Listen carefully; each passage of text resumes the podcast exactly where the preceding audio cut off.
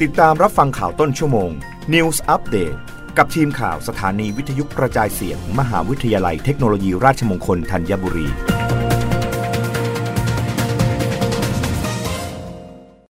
รับฟังข่าวต้นชั่วโมงโดยทีมข่าววิทยุราชมงคลธัญบุรีค่ะคณะกรรมการกำกับกิจการพลังงานส่งสัญญาณค่าไฟภาคอุตสาหกรรม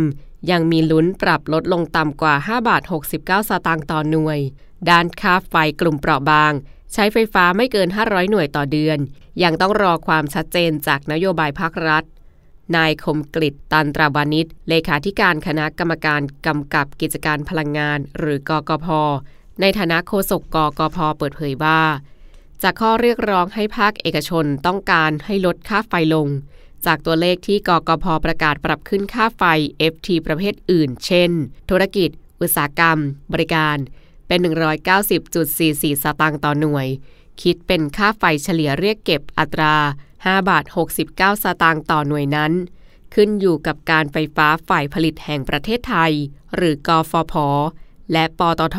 จะทำหนังสือยืนยันเปลี่ยนแปลงตัวเลขการทบทวนแผนบริหารหนี้กฟผ.และการคำนวณประมาณการราคาก๊าซธรรมชาติของผู้ผลิตไฟจากภาคเอกชนใหม่หากยื่นเข้ามาให้กกพ.พิจารณาภายในสิ้นเดือนธันวาคมนี้ก็มีโอกาสที่ค่าไฟงวดเดือนมกราคมถึงเมษายนสองพันห้าร้อยหกสิบหกของภาคอุตสาหกรรมจะปรับลดลงแต่จะเป็นตัวเลขเท่าใดก็ต้องมีการพิจารณาอีกครั้งขณะนี้เบื้องต้นกกพ.ได้คำนวณส่วนลดค่าไฟงวดเดือนมกราคมจนถึงเมษายนสองพันห้าร้อยหกสิบหกเพื่อช่วยเหลือกลุ่มเปราะบางโดยบ้านประเภทที่อยู่อาศัยที่ใช้ไฟไม่เกินสามร้อยหน่วยต่อเดือนยังคงค่าไฟฟ้าผันแปรอัตราเดิมหรือค่า เอฟ ที อัตราเดิมที่ เก้าสิบสามจุดสี่สามสตางค์ต่อหน่วย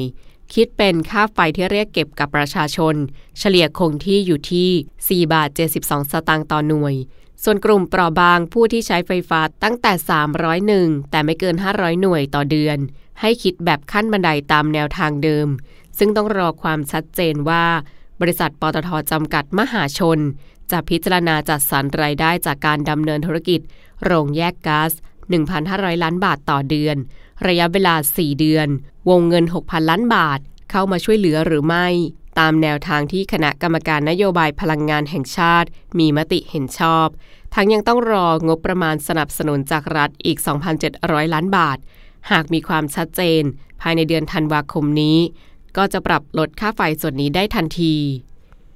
รับฟังข่าวครั้งต่อไปได้ในต้นชั่วโมงหน้ากับทีมข่าววิทยุราชมงคลธัญบุรีค่ะรับฟังข่าวต้นชั่วโมง News Update ครั้งต่อไปกับทีมข่าวสถานีวิทยุกระจายเสียงมหาวิทยาลัยเทคโนโลยีราชมงคลธัญบุรี